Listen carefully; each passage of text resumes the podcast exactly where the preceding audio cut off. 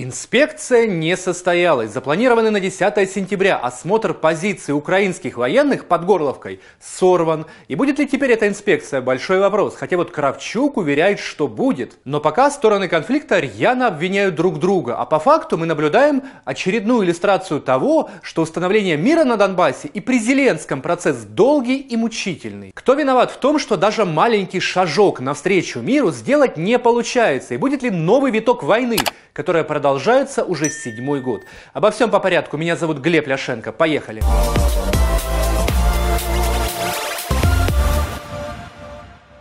Девятого сентября участники трехсторонней контактной группы договорились о совместной инспекции в районе поселка Шумы под Горловкой с участием представителя ОБСЕ. Но в последний момент мы дали заднюю. По версии Банковой, вчера утром Киев получил ряд требований, противоречащих друг другу, искажающих договоренности о прекращении огня и унижающих ОБСЕ. Что же это за требования такие? По словам главы украинской делегации в трехсторонней контактной группе Леонида Кравчука, это посещение новых точек, осуществление фото и видеофиксации и подписание совместного протокола. Ставила нові умови, які є для нас неприйнятні. А які саме, е, пане президенте, які умови вони? Ну, по-перше, вони захотіли, щоб ми інспектували ще декілька нових точок на нашій території, щоб ми, е, щоб ми підписали якийсь протокол, який не передбачений е, мінськими домовленостями, щоб ми вели якісь ще додаткові відеофіксацію. Власне кажучи, це все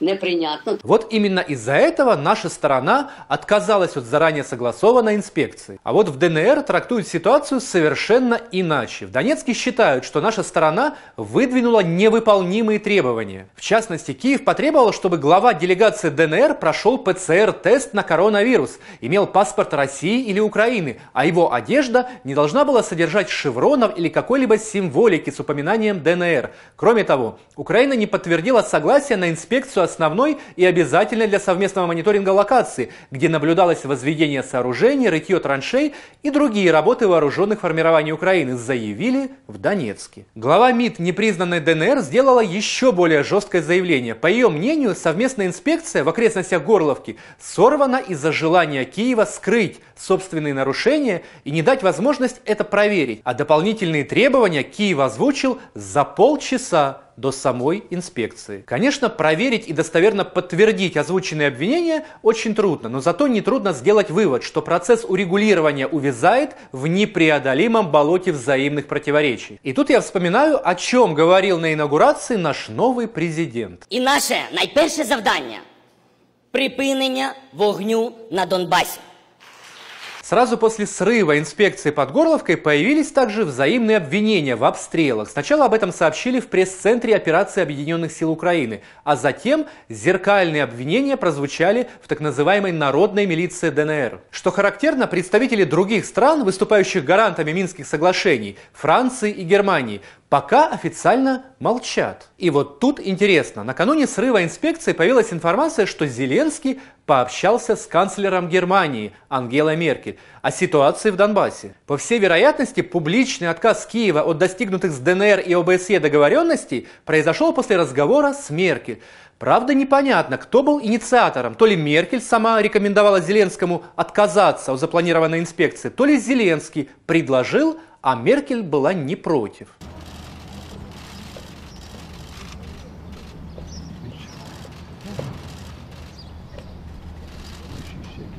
А еще решению об отмене инспекции предшествовали многочисленные угрозы парохоботов в адрес президента Украины. Землю!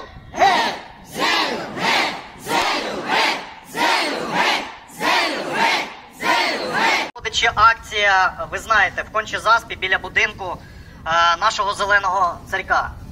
І цю акцію проводять наші друзі, побратими, Ветерани, побратими. Движение сопротивления капитуляции провело акцию протеста у резиденции Зеленского в Конча-Заспе. Патриоты назвали инспекцию под Горловкой уже отмененную. Преступление против государства и сдачей национальных интересов.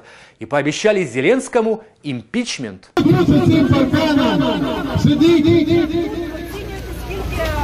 Сидить не слуга народу, сидить ворог, ворог, який перетворює війну з Росією на громадянський конфлікт.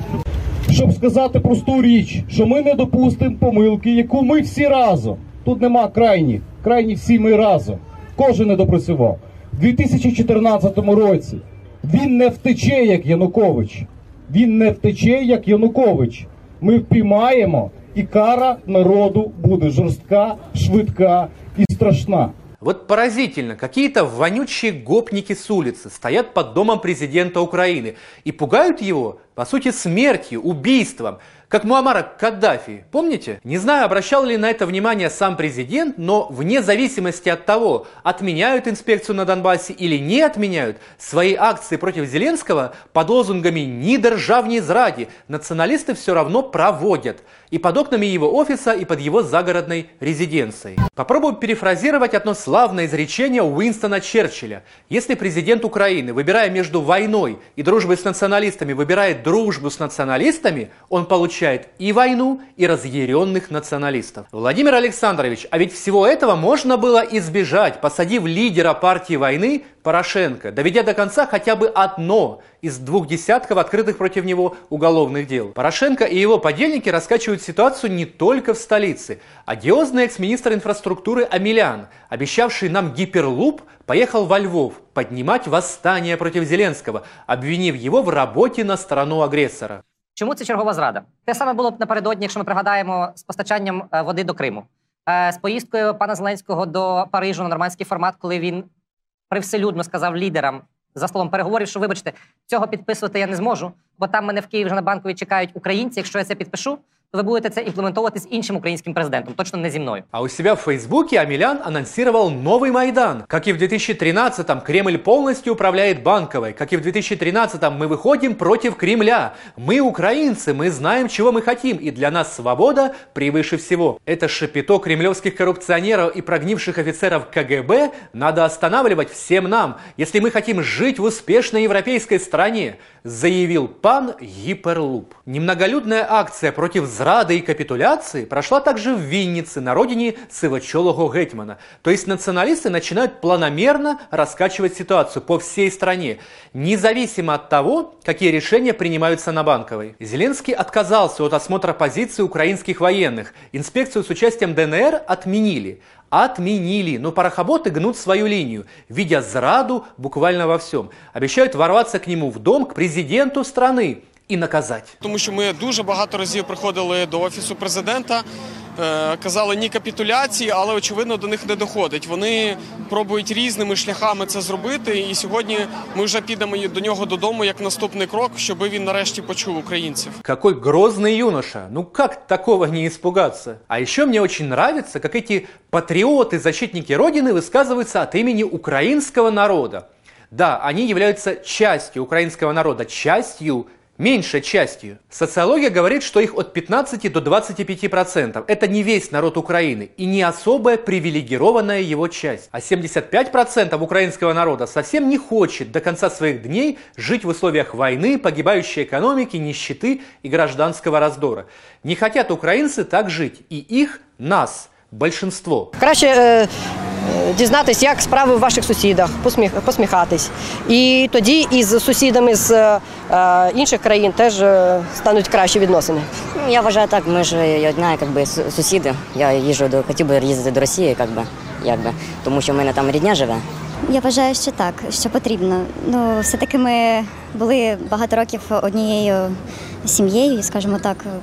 Тому я вважаю, що потрібно вирішувати це питання, бо таку війну вести взагалі не можна. Что теперь будет с перемирием в Донбассе? Из-за срыва инспекции под Горловкой вероятность нового военного обострения сильно выросла. Сторонники партии войны, даже не начав массовые протесты, заставили Зеленского отказаться от стратегии мира. Хотя в начале этого года глава офиса президента Ермак обещал не только устойчивый мир, новые договоренности с Россией, но и выборы на всей территории Донбасса. Ми, Україна, прийде на цю зустріч е, з новим пакетом домовленостей. Ми сподіваємося, що ми зробимо наступні кроки для того, щоб е, вибори місцеві за українськими законами відбулися на як по всій території України наприкінці жовтня. Очевидно, что в офисе президента политического урегулирования не хотят. Войны тоже не хотят, но делать политические шаги не намерены. Зеленский хочет, чтобы украинские военные находились на передовой, но не погибали. Ну, как-то так. Хотя сегодня в Берлине проходит встреча советников глав государств нормандской четверки. И как знать, возможно, с 11 сентября начнется новый, более оптимистичный этап переговоров по Донбассу. А пока это называется замороженный конфликт, который нынешнюю власть полностью устраивает. А вас, друзья, устраивает такая политика по урегулированию военного конфликта? На этом пока все. Будьте с нами, узнавайте правду. Увидимся на Клименко Тайм.